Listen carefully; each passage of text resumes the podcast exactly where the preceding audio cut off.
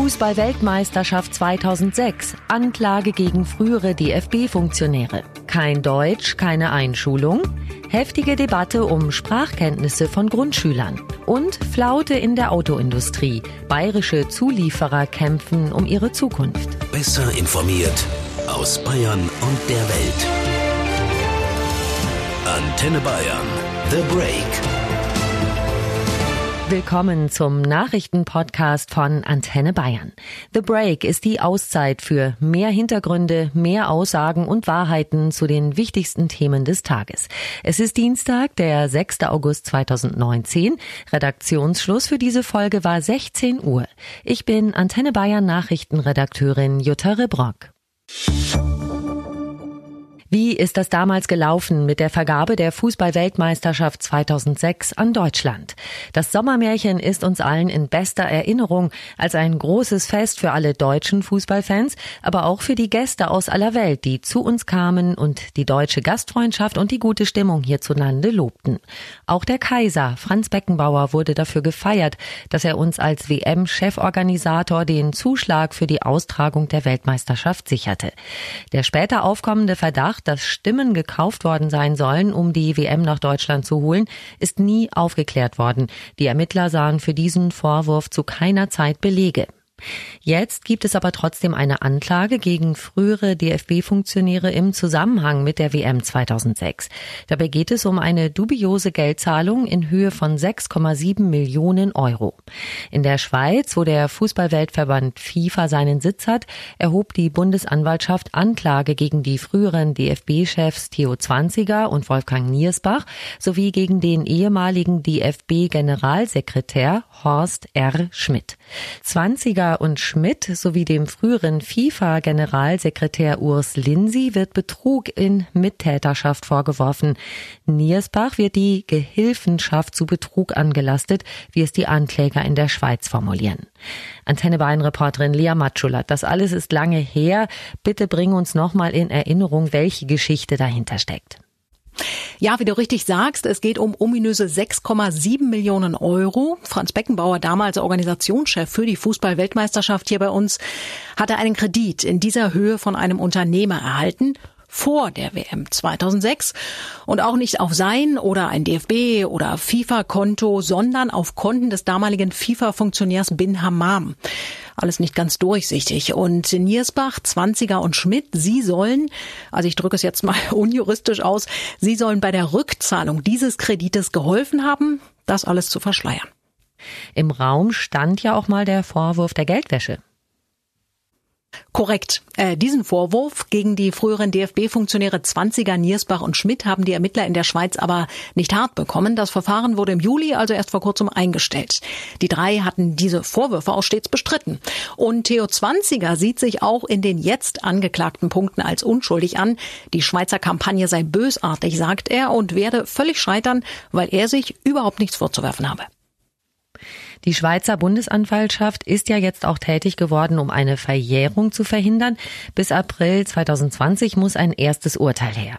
Was ist denn eigentlich mit Franz Beckenbauer, also dem Mann, an den ja dieser 6,7 Millionen Euro Kredit damals geflossen ist? Na, auch gegen Beckenbauer, den Cheforganisator des Sommermärchens, wird weiterhin ermittelt. Das Verfahren gegen ihn wurde aber abgetrennt, da es Beckenbauer derzeit nicht gut geht. Beckenbauer hatte sich vom Unternehmer Louis Dreifuß von 2002 bis 2005 die Millionen als Kredit auf Konten des FIFA-Funktionärs Bin Hammam zahlen lassen. Das Ganze wurde dann, so der Vorwurf, getarnt als Zuschuss zur Auftaktgala der FIFA zur Fußball-WM 2006. Und dann wanderte das Geld, der Kredit ein paar Jahre später zurück. Alles fragwürdig, es wird ermittelt. Es gilt übrigens als höchst unwahrscheinlich, dass wir jemals erfahren, wofür die 6,7 Millionen Euro tatsächlich verwendet wurden. Alle Beteiligten schweigen zu diesem Punkt. Auch die Schweizer Ermittler mussten eingestehen, keine Antwort gefunden zu haben, da ein entsprechendes an die katarischen Behörden gerichtetes Rechtshilfeersuchen unbeantwortet blieb.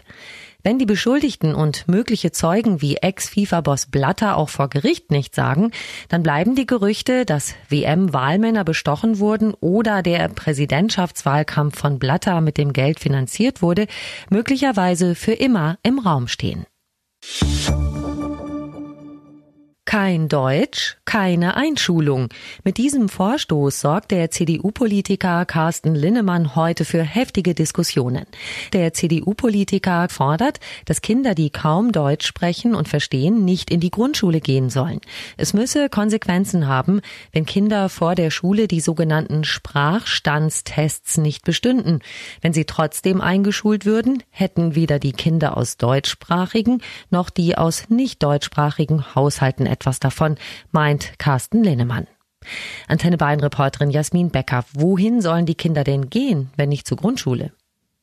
Sie sollen wohl erstmal nicht zur Grundschule gehen, sagt Linnemann. Das heißt, bis sie dann genug Deutsch sprechen können, um dann auch an dem Unterricht wirklich teilnehmen zu können, sollte dann die Einschulung zurückgestellt werden und er schlägt eine Vorschulpflicht vor. Linnemann meint, das Niveau an staatlichen Schulen würde sinken und das habe Auswirkungen. Ich werde immer mehr von Eltern angesprochen, die sagen, jetzt ist es sogar so weit gekommen, dass ich meine Kinder zu einer Privatschule schicke. Der CDU-Politiker warnt deshalb auch von neuen Parallelgesellschaften.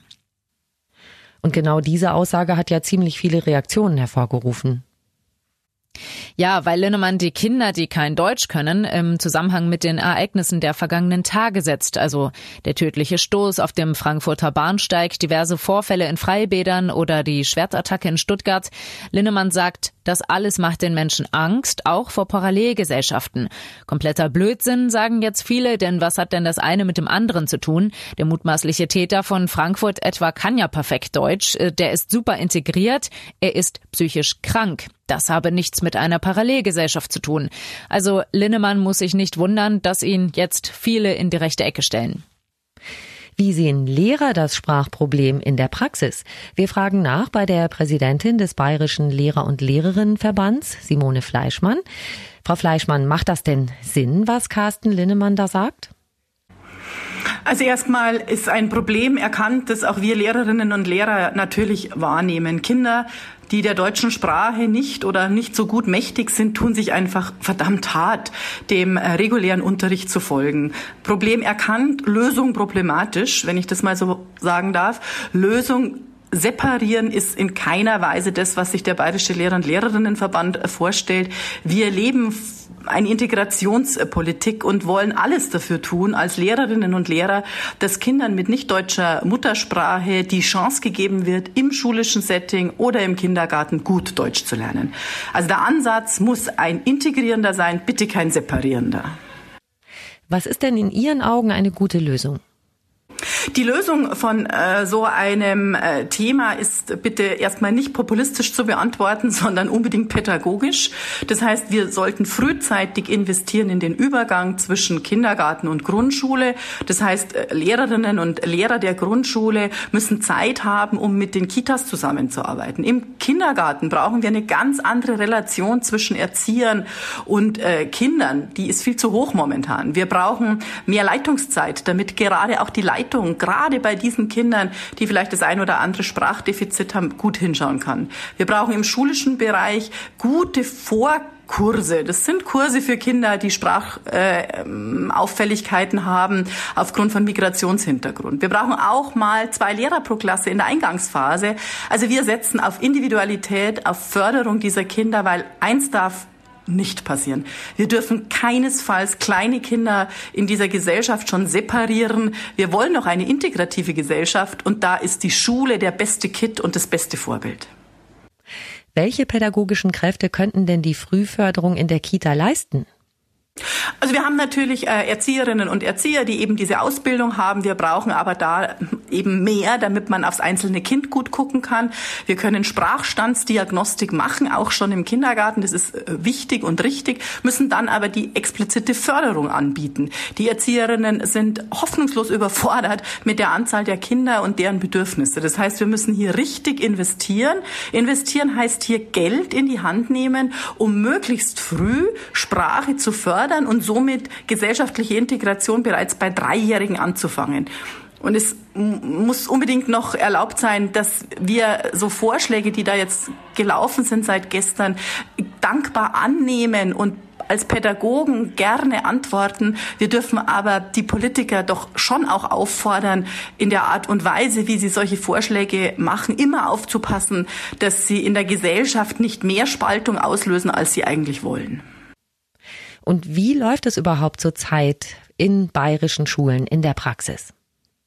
Also wir haben Vorkurse, die eben für äh, Kindergartenkinder in der Schule abgehalten werden, um Sprachprobleme bereits bei den Kindergartenkindern äh, gut zu fördern in der Schule und den Übergang gut zu managen. Wir haben äh, Klassen, Deutschklassen sozusagen, also Klassen, wo Kinder äh, versucht wird, ihnen die deutsche Sprache sehr intensiv beizubringen. Und wir haben vor allem eines, und das ist die höchste pädagogische Wertung, die heißt Sprachbad. Das Sprachbad heißt, wir reden in dieser Klasse alle Deutsch, viele Deutsch, die meisten Deutsch und damit lernen die Kinder, die noch wenig Deutsch können, im Lernprozess jeden Tag von den anderen. Und das Sprachbad ist pädagogisch das Beste, was es gibt, aber führt natürlich dazu, dass eine Lehrerin oftmals mit 24 Kindern und all den verschiedenen Sprachen, die es da gibt und all den anderen Herausforderungen oftmals überfordert ist. Deswegen braucht es auch mal Kleingruppen, Differenzierung, Förderung oder vielleicht auch mal zwei Lehrer in einer Klasse